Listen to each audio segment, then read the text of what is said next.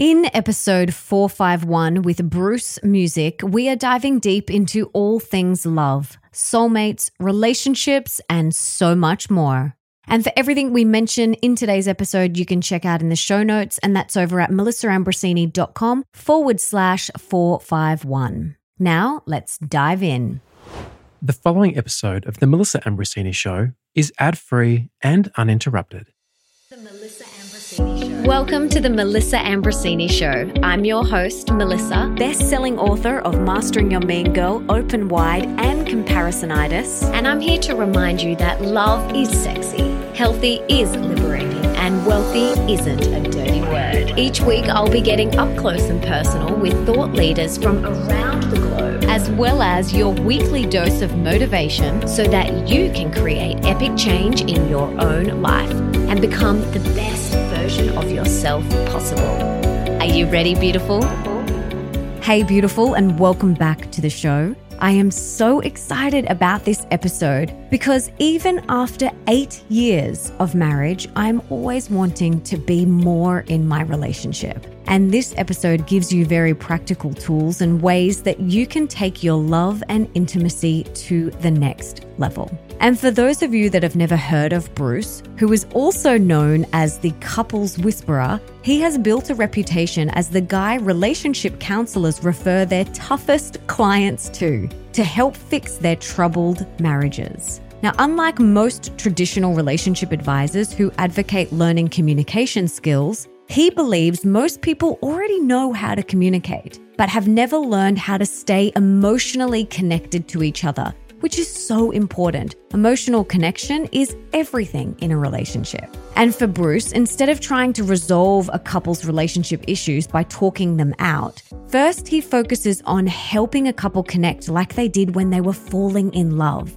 Only then does talking actually resolve anything. Bruce is also the founder of Love at First Fight, a company committed to helping couples reconnect and fix their relationship troubles.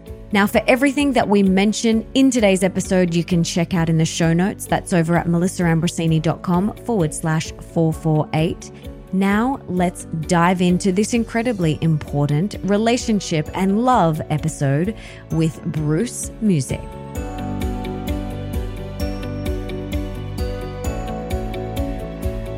Bruce, welcome to the show. I am so excited to have you here. But before we dive in, can you tell us what you had for breakfast this morning?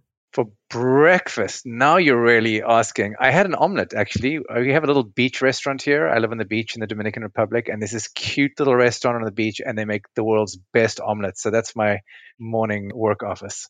I love it. I love it. Now, you help people improve their relationship. You fix their troubled marriages and you help them get on the same page. And you're also known as the couples whisperer or the relationship repair expert. How did this all come about for you? Did you always know you were going to work in this field? How did this all unfold for you?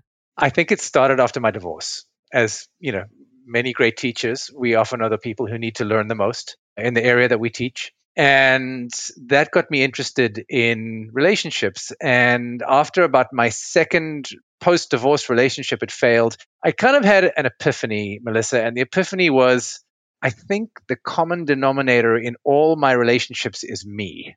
And that was like, ah, okay, okay. It's not them, it's me. I've been there in each one of them, and none of them worked. and that got me really interested in uh, relationships and I started reading and learning. At the time, I was a seminar leader helping CEOs make more money in their businesses, and I was a bit disillusioned with that. And as I started learning about relationships, I was struck by the same thought repeatedly, which was why weren't we taught this at school? If we'd been taught this at school, my whole relational life would have probably gone very differently. And I started consuming every book I could find on relationships, flying all over the world to meet the authors of these books and learn from them. And I never really had any intention of doing this professionally. But I'm a teacher by nature. And as I started sharing everything I was learning with my friends, they would come back to me and say, Hey, that thing you told me to do last night, Bruce, I tried it. And it actually really worked. You should think about doing this professionally. And after about the third person said that, a seed was planted, and eventually my company, Love at First Fight, was born. I got qualified to work with couples twice, and uh, the rest is history, as they say. So that's kind of how it started, out of necessity. mm, that's often how a lot of things start, isn't it? Exactly. Now, you and I both believe that relationships are the fastest and most effective way to grow, heal, and transform. Some people don't look at relationships that way. Why is it important that we see relationships as a way to grow? Well, I think it's important because if you don't, you're going to stay stuck. And your relationships are an incredible opportunity to, as you just said, grow and heal, but they're also an equally potent opportunity to re traumatize yourself and end up just getting worse. And the difference between getting worse and getting better is usually awareness.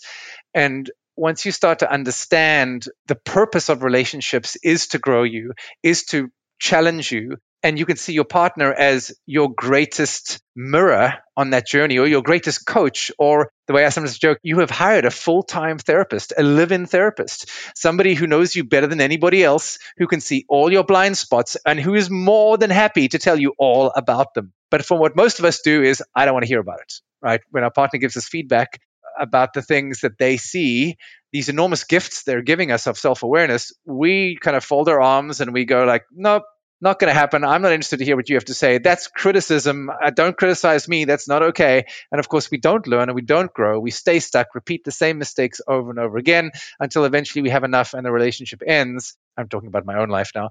And uh, so, yeah, that's often why we end up broken up or divorced, repeating the same patterns over and over again, is because we haven't seen our relationship as a context in which we can grow. So I'm glad you asked. Mm.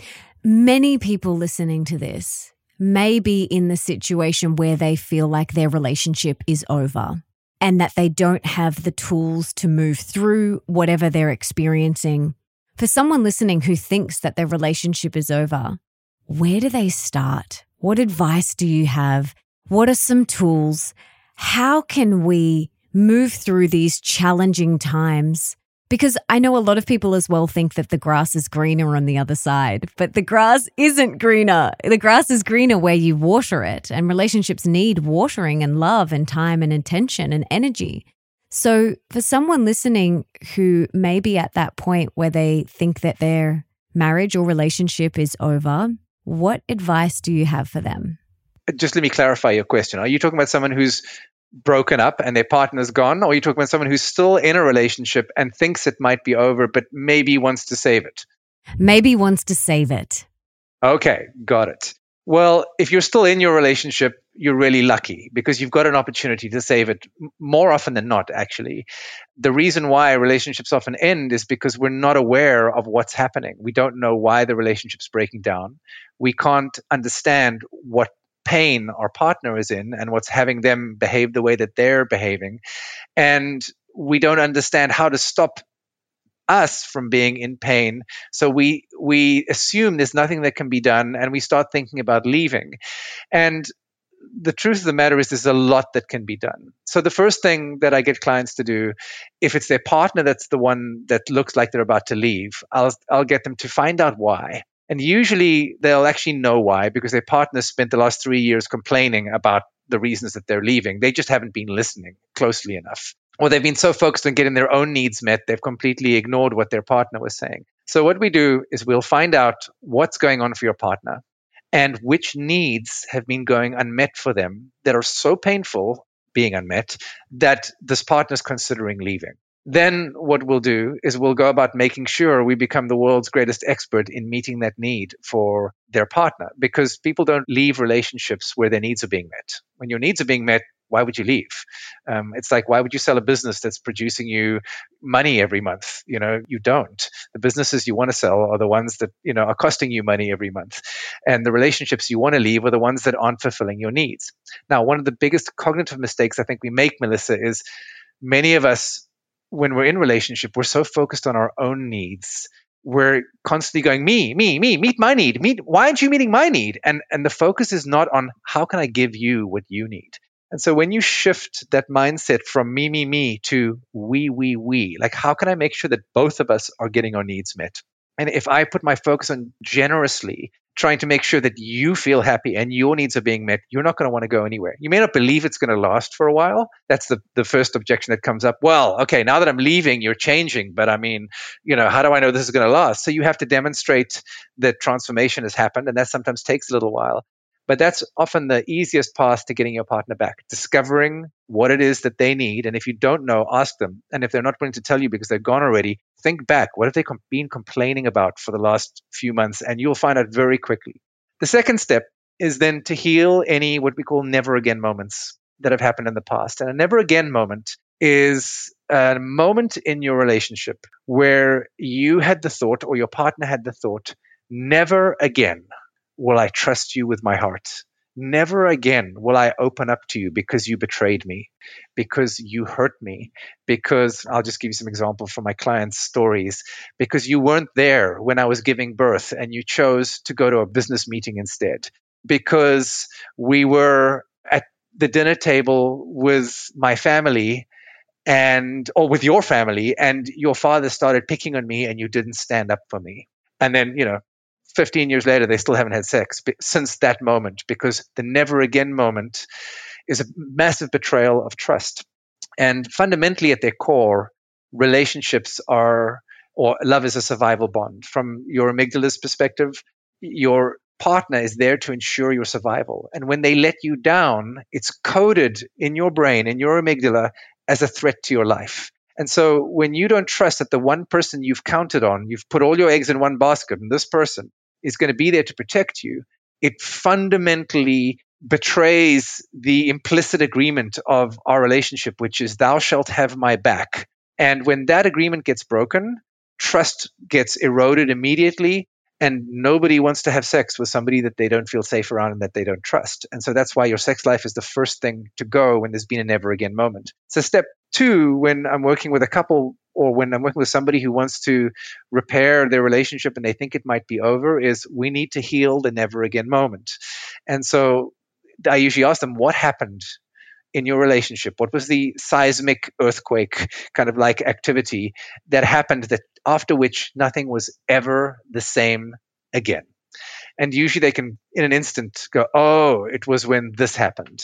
I'm like, right. So that's what we've got to heal. Their next thing is, but I've said sorry a hundred times and I have to let them know sorry isn't enough. You actually have to demonstrate remorse. There's a whole sequence of steps. All of this to say it's possible and it can be healed. And I could go on for an hour, but I think that would bore you. No, I love that. I love looking at the never again moment and also the needs. This is something that we learned very early on in our marriage. I think we read it in Men Are From Mars, Women Are From Venus about unmet needs. And I know for my husband and I, whenever there is like a misunderstanding, it's usually because someone feels like their needs aren't being met. And this doesn't just apply to your romantic relationship. I have a 16 year old stepson and I have a 10 month old baby.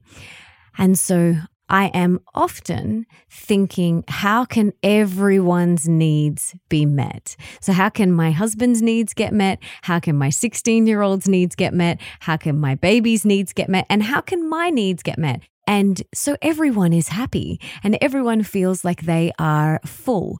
And I often have this conversation with my 16 year old. I say, okay, you want to do this. You have these needs. We have needs. How can we all get our needs met? And it's literally as simple as sitting down, practicing what I call crystal clear communication, and having an open, loving conversation about what do you need and what do I need and how can we both get them met. It's very simple, isn't it? No. I mean, actually, maybe simple, yes, easy, no. I think. Yes, simple, yes, yes, but simple, easy, yes, no, easy, no, because especially when you have an insecure attachment style. So let me back up a bit and talk a little bit about probably the greatest theory of love that we have at the moment to work from. It's called attachment theory. And one of the premises of attachment theory is that love is a survival bond. And what I found beautiful about this is it de-romanticizes love, and you could it, it helps make sense of why we lose our freaking minds with our partner because we act as if somebody's got a gun pointed to our head, but as far as our amygdala is concerned, somebody has got a gun pointed to our head because our life feels like it's at stake when our partner's not there for us. So, in attachment theory, started out as the study of how children bond with their mother and later on developed into how adults bond with each other because they realized the exact same kind of bond that forms between mother and child forms between lovers. And it's a bond.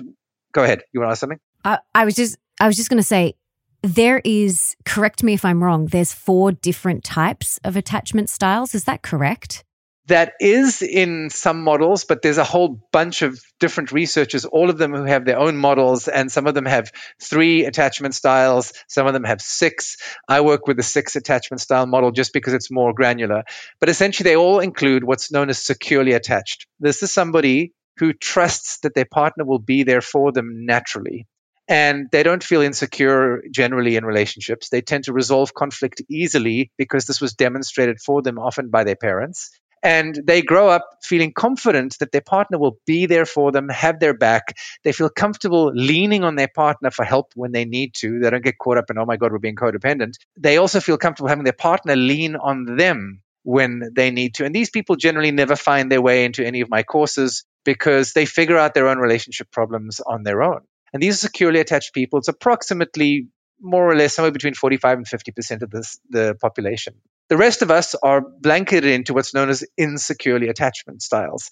And there are five of them. I'll just quickly run over them in a second. But the general overview of insecurely attached is the opposite. We don't feel comfortable depending on others or having others depend on us. We don't trust that our partner will be there for us naturally, have our back, that we can relax and just know that everything is going to be okay. So, what tends to happen is when we fight, one of us gets all worked up and tends to become demanding and chases, and the other one retreats, shuts down, and withdraws kind of like a turtle into their shell. This is the most common relationship dynamic. They call it the demand withdraw pattern. And as the one partner, I call the turtle, withdraws, so the other partner, which I call the hailstorm, starts hailing more hail on top of their partner, getting more upset. And the more upset they get, the more scared the turtle gets, the more they retreat into their shell, the more they withdraw, and the more the hailstorm becomes uh, uh, uh, loud and demanding. And round and round this couple go until doors slam. They end up screaming at each other and they don't talk for three days afterwards. So, those are two of the attachment styles that are the most common ones. They're known technically as anxious attachment and avoidant attachment. I call them the hailstorm and the turtle. The hailstorm is terrified of abandonment. They grew up in a family environment where mom sometimes was available to comfort them, to rock them, to soothe them, to take their pain away.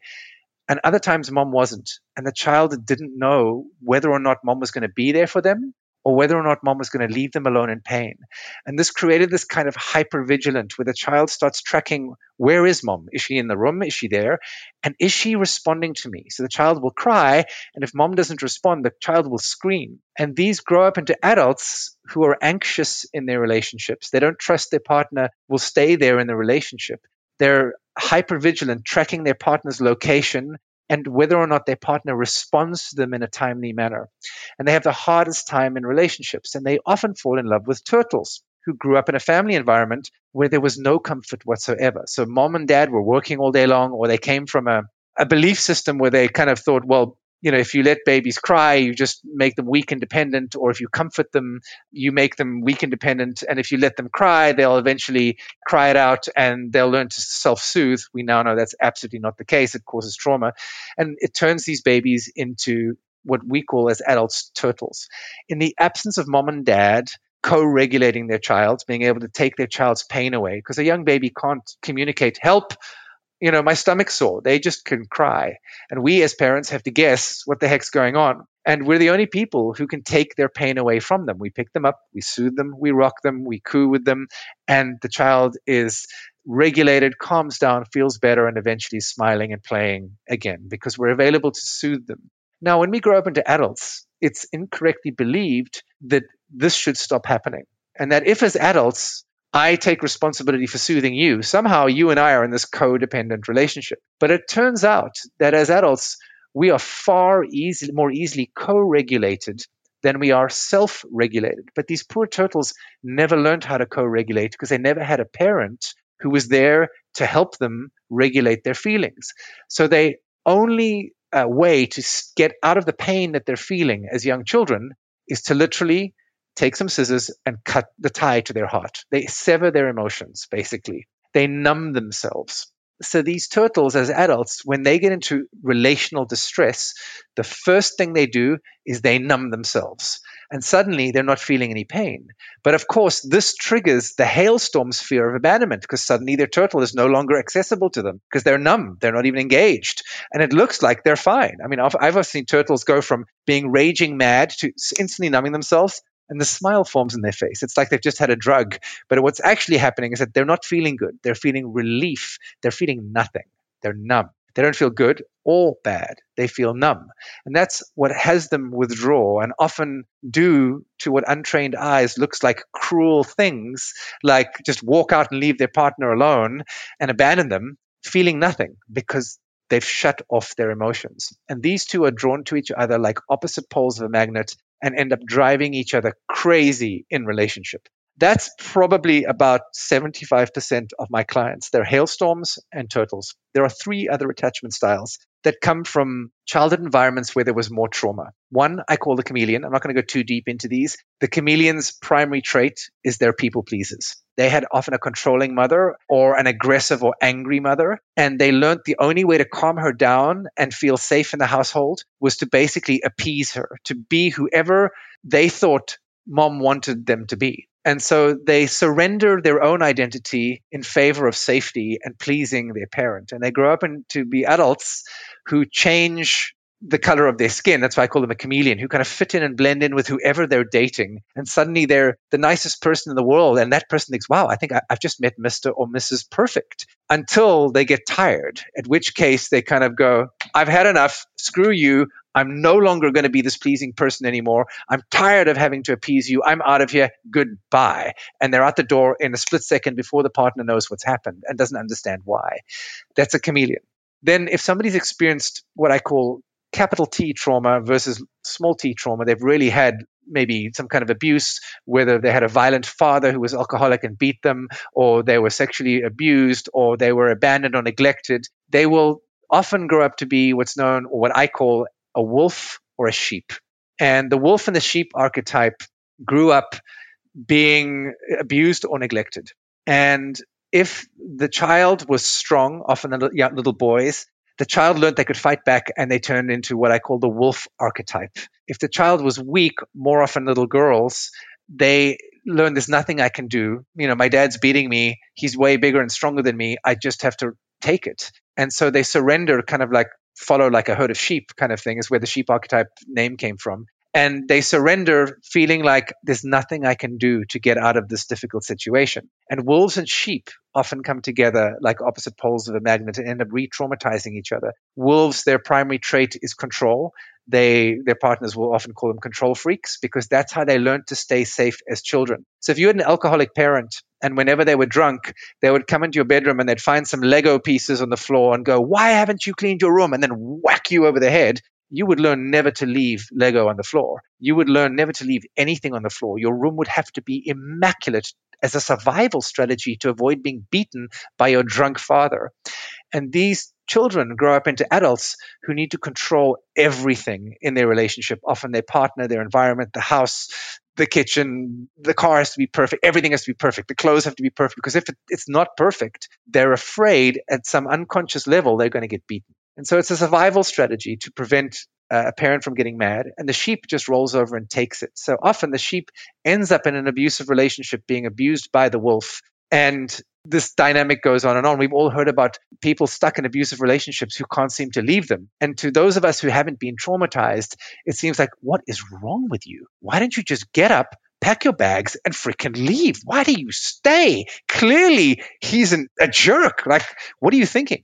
But for the sheep, that possibility doesn't exist. They don't believe that that's possible because as a child, they often were beaten, raped, hurt every single day, and they couldn't leave. They couldn't get up and leave because they were children. They were dependent on their parents. And they were put in this awful situation of having to love the people who were hurting them. And so these people have the hardest time of any in relationship. So if you're listening to me share this, I wonder if you've identified yourself in hailstorm, turtle, chameleon, wolf, or sheep. And if you have, I really want to urge you to read some information on attachment and get some help because you really can heal and have a happy relationship. And that is all that I do every single day of my life is help couples who are insecurely attached get along and learn how to navigate this insecure attachment and learn that it's actually not a curse because many gifts come from being insecurely attached, like being highly emotionally attuned is one of them. Anyway, I mean, going for probably 10 minutes flat right now. I will stop and take a breath and you can comment. So, awareness is obviously the first step in this, and then reading some information, getting some support. Do you feel like this is something that we can resolve within ourselves, or do you feel like getting support is necessary? According to the research, it's much, much more difficult to try and heal your attachment style on your own, if not impossible. The best way to place to do it is in a relationship because these wounds were created in an attachment relationship. Your mother is an attachment figure, your father is an attachment figure. That attachment bond was where the wounds were formed. They get healed in an attachment relationship where as far as your attachment system, the part of your brain that's responsible for bonding is concerned, your husband, Melissa, is your father. Can't tell the difference because it's the same kind of bond. So your husband has a unique opportunity to traumatize you again, like your father may have, or heal you in the ways your father couldn't. And I don't know anything about your father, but I'm just using that as a random example. And because of that attachment bond and because of the attachment system not knowing the difference between your parents and your partner, your partner then can what, do what we call reparenting each other. If your partner knows your inner landscape inside out and they understand your wounds, how your wounds were created, and what is salve to those wounds, what's going to heal those wounds, your partner can give you the things that your dad never could or your mom never could because for whatever reason, whether, you know, I'm sure your parents all of our parents loved us, but they are human. So none of us are perfect, and none of us are perfect parents, and none of us are going to give our, you know, meet our children's every single need. And so when your husband, Melissa, gives you those things you never got but most craved from your parents, eventually, over a matter of months, if you do this consciously, not years, over a matter of months, that wound heals and it stops being so raw it stops being something that triggers you into anger or into fear or into an automatic reaction so quickly. Does that make sense? 100%. I love this. And then I love that I can play that role for him as well. Exactly. And what that requires is education. So you need to educate each other on your past, on your wounds, and that requires that you're aware of your wounds. And most of us aren't. So I have this metaphor that I call broken toes. And if you think of a relationship as a partner dance, like dancing salsa, two of you are dancing together on the dance floor, and you imagine imagine that your partner suddenly yells at you and says, "Ouch! You hurt me. Why did you hurt me? That's not okay." And they say, "What are you talking about? Like I don't you. I was just dancing with you." And you like forget about it. You carry on dancing, and eventually you feel this insanely painful sensation in your big toe, and you're like, "Ouch!" You hurt me again. What the F are you, you know? And they go, I don't know what you're talking about. You are crazy, man. Like I, I didn't hurt you at all. None of this makes sense until you understand that perhaps the person that's saying ouch has a broken toe and they don't know that they have a broken toe. A broken toe is like an emotional hypersensitivity, an emotional wound, usually from our childhood, that we carry with us into adulthood and it defines our romantic relationships. And often we'll have two or three of them. So you imagine you're dancing, you've got two or three broken toes. Inevitably, your partner is going to brush their foot up against your toe. And if you don't know that your toe's broken, you're going to assume that they were the source of the pain. And you're going to go, ouch, you jerk. Why would you do that to me? What's wrong with you? Why do you hurt me? And they're like, I don't know what you're talking about. Like, what are you on about? Now imagine both partners have three broken toes, and neither partner knows that they have these three broken toes, nor that their partner has three broken toes as well. Can you imagine the recipe for disaster this is? Well, this is every romantic relationship on the planet. All of us have broken toes that we're not aware of. We may have seen patterns throughout life, but we're often not aware of them. So I'll give you an example of one of my broken toes is being wrongly accused. Okay, when I was a teenager, I got arrested and put, spent a night in jail for stealing a car that I was never stealing. It's a long story. I won't go into it, but I was thrown into the back of a police truck, put into jail. My parents didn't pick me up until midday the next day because they wanted to make me suffer. They wanted me to learn a lesson that, you know, car theft wasn't okay, except I had never stolen the car. I just happened to be in the vicinity of a car that was being stolen, and the police assumed that I was the thief.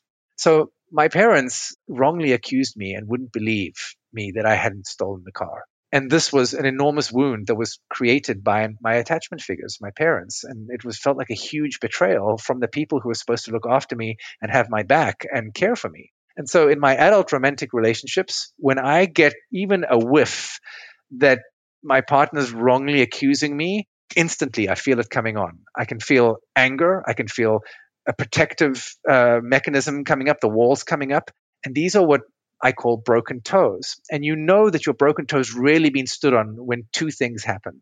First is the emotional tone of the conversation you're having suddenly changes. You could be just talking about what to have for breakfast, and the minute your broken toe is stood on, suddenly it like either rage comes up or it's complete icy cold, and suddenly the conversation changes. Like we're just talking about breakfast, and suddenly you're yelling at each other.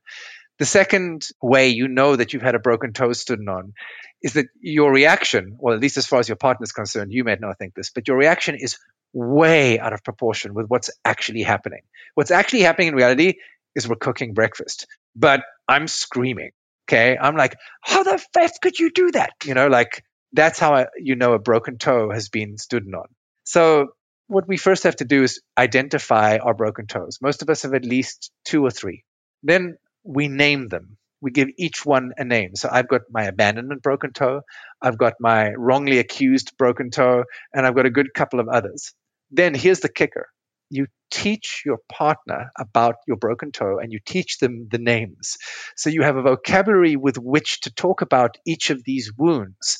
And anything that you name moves from being something that's inside of you that you have no power of to something that's outside of you that you can see, touch, manipulate, and have power over. So the minute I have a wrongly accused broken toe, my wife knows exactly what's going on when I say, babe, this is my wrongly accused, accused broken toe. She knows the history behind that, the world of what went on, spending a night in jail. It all makes sense to her. And instead of her thinking, geez, Bruce is being a real jerk right now, she goes, oh, okay, I understand. This is his childhood thing. It has nothing to do with me or what's going on right now. Okay. I can help him. And actually, I know how to help him because he's taught me how to help him in these moments. Okay. And so I would, my, I've trained her to go, to give me a hug and say, babe, you've done nothing wrong. I believe you. Okay. I trust you.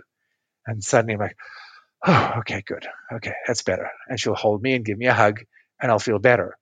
After a while of her doing that, like if that happens for six months or so, I no longer doubt that whenever I have this experience, she's going to be there and help me. And I can learn to trust that this broken toe is not something to be afraid of. When I feel it coming up, I know I can go to her for help. I know she'll be available, engaged, responsive, there to help me. It stops being an issue for me. And so next time this happens, I'm like, eh, no big deal. It's fine. I'm over it now. And so my wife has actually helped me heal at least four or five really major traumas or wounds from me growing up. And they're no longer coming up in my relationship in a way that haunts me and haunts our relationship. And I couldn't have done it without her. And I've done the same for her. But it requires educating each other and understanding how to navigate and find out your broken toes. And I've got processes for all of the stuff that we do in the courses that I run. I love this so much. And truly, I am going to do this with my husband. I am going to invite him to uncover his broken toes. I will do the same. But as you were talking, there is a level of vulnerability that is required to share these broken toes. Have you found that stop a lot of people from moving forward? Yes, it definitely does if you don't create safe connection first. So in a backing up just a second, one of the big premises of all the work I do can be summed up in four words. And those four words are connect first, communicate later. What most of us do is we communicate first, hope that we'll feel connected afterwards. And that doesn't work. The reason why our communication fails is because we don't feel safe when we're communicating. And when we don't feel safe, our amygdala comes online, our fight or flight system. And then we begin to relate to our partner as if they're the enemy. And we speak to enemies like this with arms folded, with fists out, with a glare in our eye, and an aggressive tone of voice to protect ourselves from the enemy. And that's what triggers our partner. And this is when conversations just erupt. So, in order to risk being that vulnerable, you've got to connect first. So, for the entire first week of working with any couple, all I do is give them connection assignments. I give them four assignments to every day do that help reestablish a sense of safety. I'll give you an example of one of the assignments. I get them to write an appreciation journal. So I get them to write in a little book that they keep on top of the toilet seat with a pen inside of it. Once a day, one thing that they appreciate or admire about their partner, and their partner does the same thing. And after a couple of weeks, this book is filled with beautiful things and it just kind of recharges the connection safety battery in the relationship to the point where they can actually have a conversation and, and sustain it and tolerate the little disconnections that always happen in conversations because they're so safely connected. So, in order to be this vulnerable to talk about your raw spots, you've got to trust your partner will be there for you. And it really helps if they reciprocate and both of you are opening up at the same time. So, I don't ever do this until I've spent at least a month. Like I think it's only in the end of week four. My I have a seven week online course that I take couples through, only at the end of week four, having been together a month, that I even talk to them about these broken toes because they're not ready to go there. First, we have to establish safe connection. That's the entire first week. The second week, we have to learn how to listen to each other first and, and learn how to how to have our partner feel heard. The entire third week is how do we communicate safely? How, when we speak, how do we not scare the crap out of our partner and threaten them without realizing that we're threatening them, which is what most of us are doing when we're fighting. And then only in week four do we start looking at broken toes and patterns of conflict, because up until that point, most of us are not skilled enough to be able to have these conversations without standing on our partner's broken toes and if we do stand them, we don't know how to soothe them and comfort them.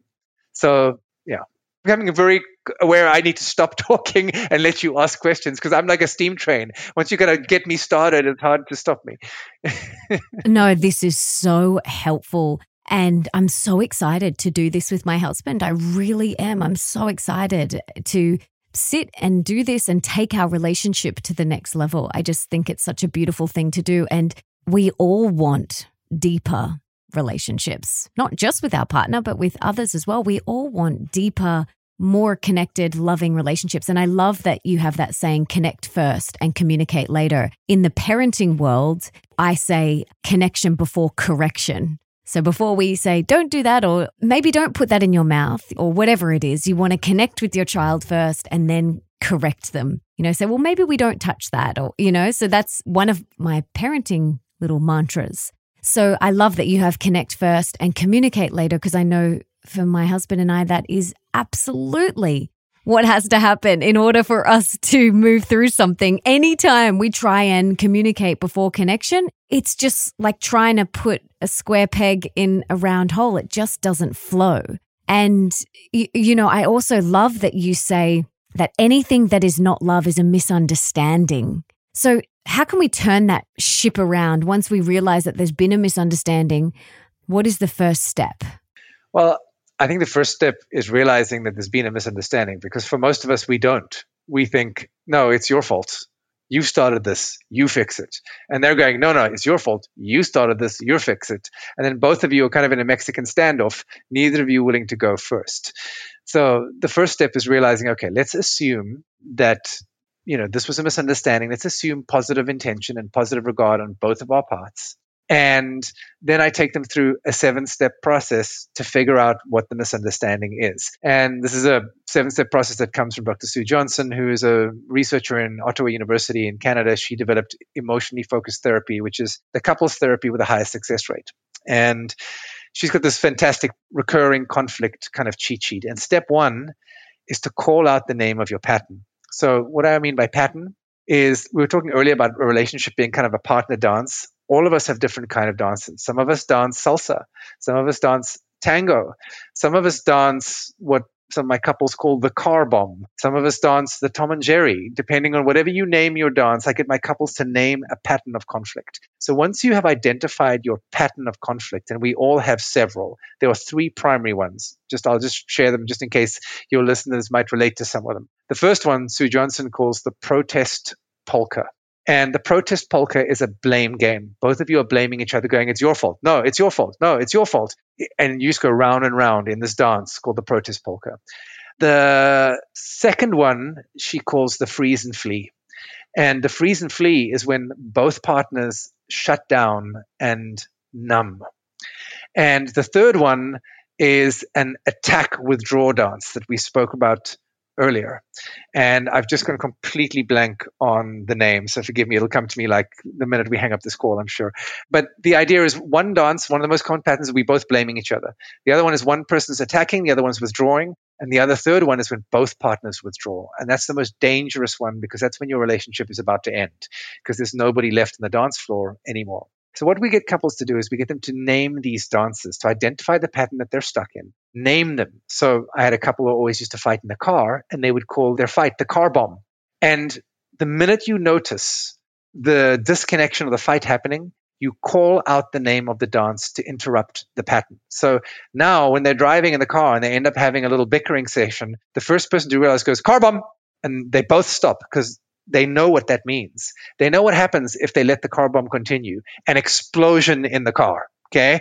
And they don't want that anymore. So it interrupts the pattern. That's step one. But the only way you can interrupt a pattern is by having first identified your pattern and named it. Then what we'll do is I'll have a couple talk about what actually happened in three or four scenes, just like a movie has a scene. Uh, like maybe, so in this car bomb couple, for example, she is night blind. He's driving home at night. She can't see anything outside and it scares her. It makes her anxious. So she turns on the GPS and she stares at the GPS screen so she can kind of get a sense of where she's going because it comforts her. Okay. He grew up in a childhood environment where his dad called him stupid all the time. And he has this broken toe called I'm stupid. Okay. So they're driving home one night from the movies. It's like they're five kilometers or five miles away from the house, not far course he knows the way home. She turns on the GPS. He assumes that she's turned it on because she thinks that he doesn't know the way home. It triggers his I'm stupid broken toe. He gets all upset and aggressively turns it off. Okay. She's like, what the hell? She has a broken toe called My Needs Are Not Important. Okay. Her need to look at the GPS, he knew about it. He turns off the GPS. This triggers her broken toe. He stands on her broken toe called My Needs Are Important. So she gets all upset, turns it back on and says, Stop being a jerk, or whatever she says to him. He reacts, and then suddenly in the middle of it, she realizes what's happening and she goes, Car bomb! And they stop. And both of them realize, Oh, wow. And he looks at her and he says, Thank you. This could have gone so much worse. Then they go through each scene. Like so he says, it all started when you turned on the GPS. And I immediately felt this kind of anger in my body. And so I turned it off. And she said, okay, that's scene one. In scene two, I turn it back on, you know, in spite of you turning it off. And I call you a name and say, don't be such a jerk. And he goes, yeah, I think it's probably scene two. And he says, in scene three, I think what happened is we just started yelling at each other and you called out car bomb. Do you think, do we agree on that? And the two of them nod. They agree on it. They've got three scenes now. Then what they do is they fill in the emotional colors. And they talk about their feelings from two different perspectives from the perspective of how they were feeling in each scene and how what they did made their partner feel. So she starts off I turned on the GPS because I was feeling anxious. And I turned the GPS, and I imagine that stood on your broken toe of I'm stupid and made you feel angry. Is that what you're feeling? He goes, yeah, that's what I was feeling. I was feeling angry. So then now he switches. He talks about scene waste. So I turned it off again, kind of defiantly. And I imagine that must have made you feel hurt because it stood on your broken toe called My Needs Are Not Important. She goes, eh, not so much hurt. I think I was I was scared. I was scared that we were going to get into conflict. He said, Oh, okay. You were scared. Okay, I didn't realize. Oh, that explains probably why you were so reactive. Okay, so she says, okay, well then in scene uh, two, I turn it back on again and defiantly call you a name, which I imagine probably made you feel hurt. He goes, Yeah, it did hurt, but all I ever showed you was anger. I didn't want to be that vulnerable with you. And they go backwards and forth until the end. They realize that neither of them were trying to hurt the other, that both of them are innocent, and both of them were just trying to protect themselves from what they perceived was a threat that in reality didn't actually exist. It was all a big misunderstanding. And by the time they've gone back and forth through each scene of the fight and filled in their emotional, the emotional content of the fight, they can understand what went on for their partner. And when they see and feel and relate to what went on for their partner, they can no longer be mad at their partner because they can see their partner is innocent. They're like, oh, you were just trying to protect yourself because you felt anxious driving at night in the car because you're night blind. Okay, it wasn't about me being, stu- you don't think I'm stupid? You know that I know the, the way home? Oh, okay, I love you again and that's it. That's what it takes. And so I teach this process to couples. It can take two to three minutes, and you can pretty much defuse any dance, any pattern of conflict that you know the name of. Um, and if you don't know the name of it, I have another process to help you figure those out too. Oh, I love that. Can you share that process with us now, or is it too long? It takes probably about, I would think, half an hour, and you're going to go back and think about your fights. And I give you written exercises to do. You're going to write out every step of the way what happened in the last big blowout fight you had, what your moves are, what you felt. So it takes a little bit of while and you'll want to be alone. But if you want to learn how to do some of this, I've got uh, an entire program called the Love at First Fight Coaching Program. It's super affordable, it takes seven weeks, and I take people through the program and these different steps. And it probably takes three or four hours to get the basis down of naming your dances and identifying three dances, naming three raw spots and identifying them, teaching those raw spots to your partner, uh, raw spots, sorry, raw spots are broken toes, your three broken toes, and then learning your partner's three broken toes and memorizing their names. Then what you have to do next is each broken toe has a magic medicine. It's like what I call a soothing mantra. It's a specific set of words and actions that you take that soothe this broken toe for your partner. So, for example, when I was talking earlier about my broken toe of being wrongly accused, when my wife says to me, honey, I believe you. You've done nothing wrong. I'm on your side. I'm like, oh, thank goodness. Okay, it soothes me. I, those are the words I need to hear. When my abandonment raw spot is being, oh, a broken toe is being stood on, she says to me, honey, I'm not going anywhere. I'm right here with you. I'm not going anywhere. And I instantly, oh, thank goodness and we can re- this is called co-regulation very di- different from codependence and it's what mothers do with their babies and it's what adults need to start doing with themselves in their relationships is helping soothe each other and once you know how to soothe each broken toe you have an entire toolbox or vocabulary with which you can talk about and understand what's going on. And suddenly it's if you were blind your entire life and you've just been given glasses for the first time. Suddenly you can see all the patterns in your relationship and you can't unsee them ever again. They're there. And, and it's like, oh, I see what's happening. Okay. You were saying earlier, the first step to change is awareness, right? And that's exactly it. Once you're aware of the pattern, it no longer has you. You have it. And because you have it, it's something you can manipulate. It's something you can control. It's something you can work with and heal. Imagine if this was taught in school. Exactly. And that's why I do what I do. that was what inspired me. Yeah. Honestly, honestly, it's just essential. I feel like everything that you've shared in all of your work needs to be in a book and it needs to be in the school curriculum.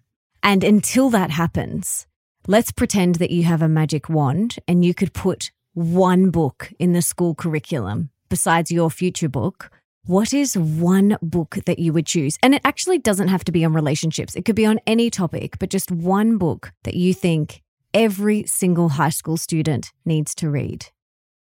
It's really hard to choose one, but I'll choose the one. It's not necessarily my favorite book, but it's the one book that is incredibly practical. It's filled with tools, and it's called Getting the One the Love You Want and Keeping the Love You Find by Dr. Harville Hendrix and his wife, Helen, Dr. Helen Hunt.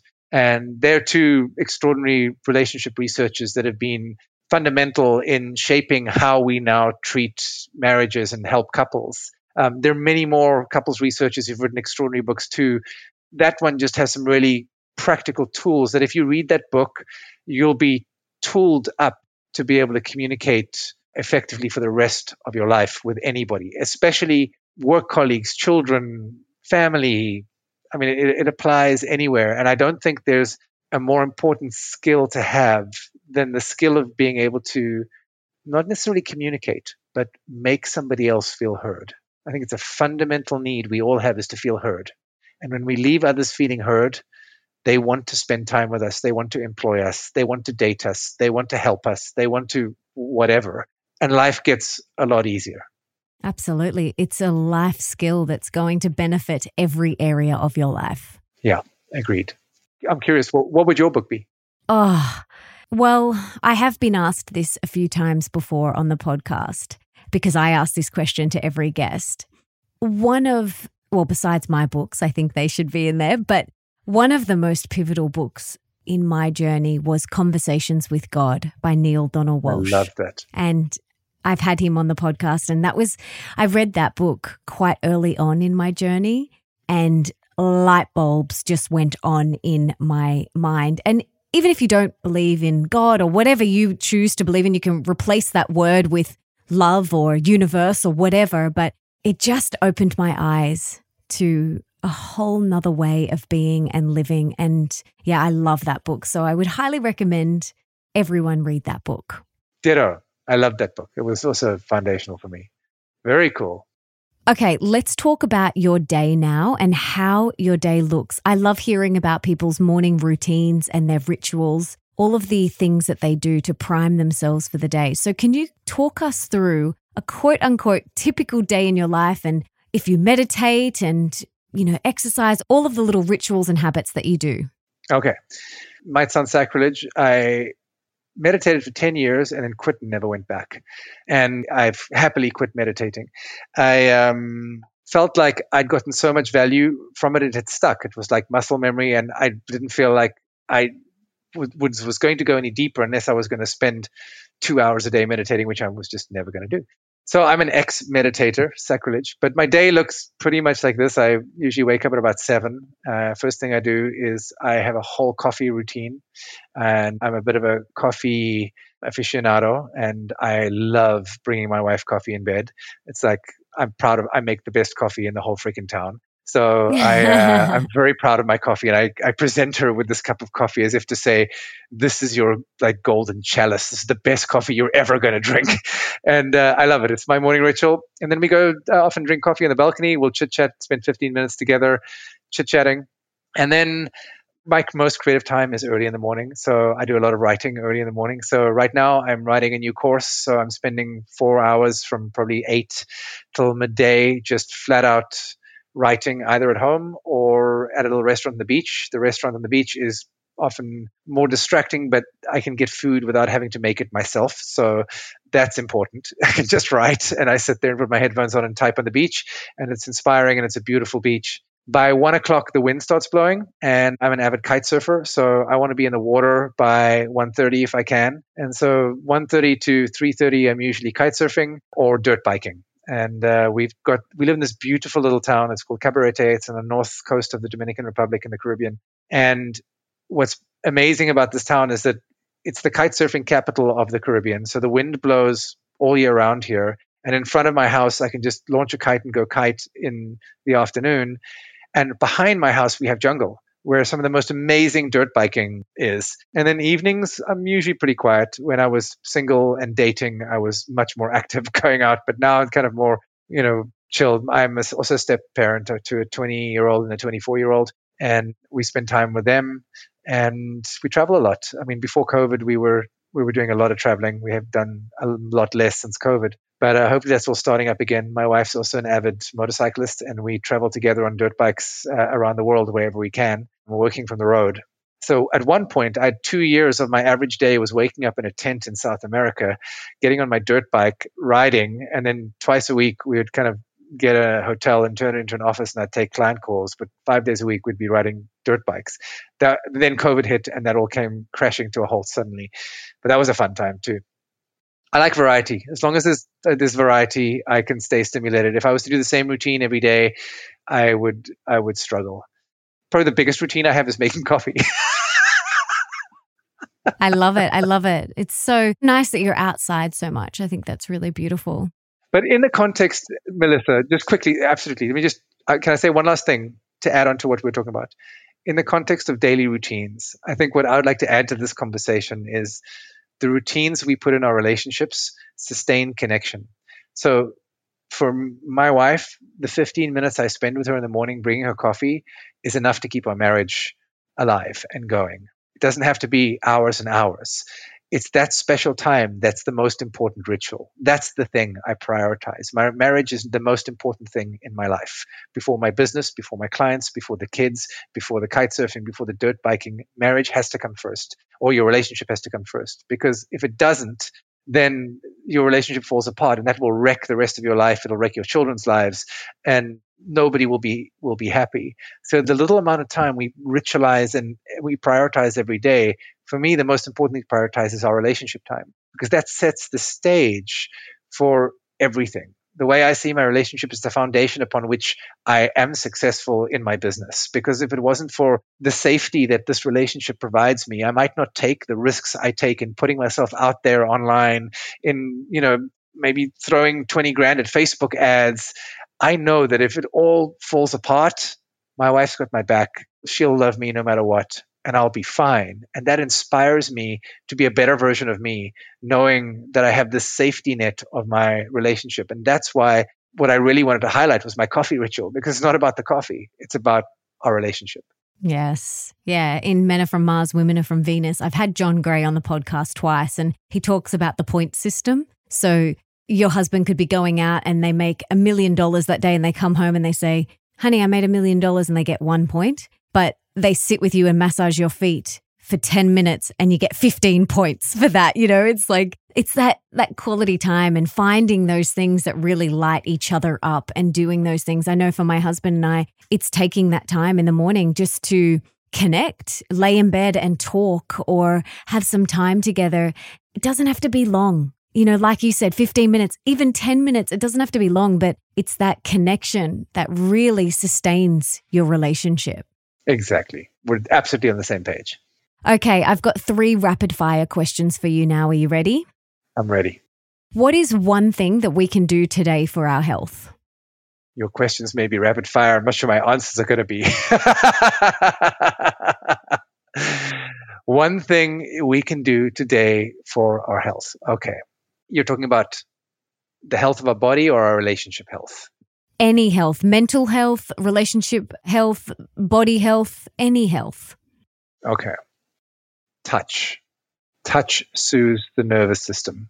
Affectionate, loving touch releases oxytocin and bonds you and connects you, calms you down, lowers your heart rate, and reduces stress. Touch each other, hug each other, hold each other, cuddle each other, play footsie under the table. Touch. And that doesn't just have to be with your partner. Touch your children, your friends, you know, anyone who wants to be touched. I know my friends and I, my girlfriends and I, we are always hugging and touching each other. It's just such a beautiful thing to do. There's some research that shows that children who are touched regularly live up to 10 years longer than children who aren't. Wow. And I've read that you need, I think it's 11 hugs a day for mental health. So go and get your hugs in. Okay, next one. What is one thing that we can do for more wealth in our life? So, more abundance in all areas of our life. Help more people. Absolutely. And what is one thing that we can do for more love in our life? You've got probably a million things, but what's one thing that we can start to do today? Appreciate your partner. Go to them and tell them how much you appreciate what they've done for you. But if you want 10 extra brownie points, tell them what that says about who they are. So say to them, hey, honey, thank you so much for making the bed this morning. It just it shows me what a thoughtful, kind, and generous person you are. Like acknowledge their traits more than you acknowledge their actions. Traits will get you 10x the return, the, the loving returns, and you will melt their hearts.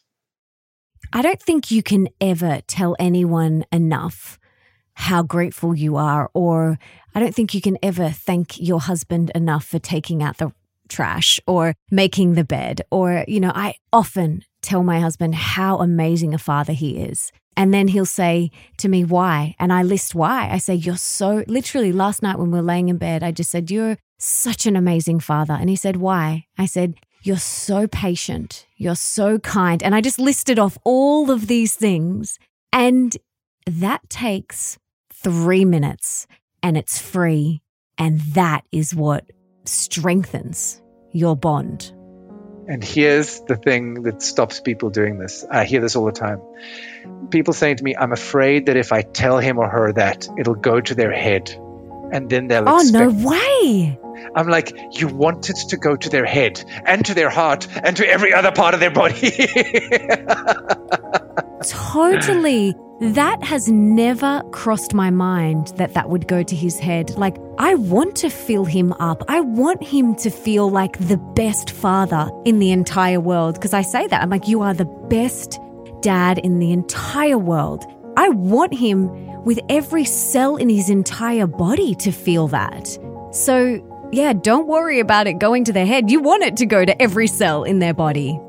Bruce, this has been so amazing. Thank you so much for being here, for sharing your wisdom with us today. I feel so inspired and ready to take my relationship to the next level. So, thank you so much for being here and all of the incredible work that you do in the world. I'm so grateful. I'm so inspired to uncover mine and Nick's broken toes and to share them with each other. And I'm excited to implement everything that we've spoken about in this episode because right now I feel like our relationship needs a little extra love and attention. So, implementing everything that we have just spoken about is a great place to start. And uncovering our broken toes and sharing those with each other. I love that concept of the broken toes. I think it's so sweet and it makes it not so serious as well, which I love. Bringing some play and fun to all personal development and growth is key.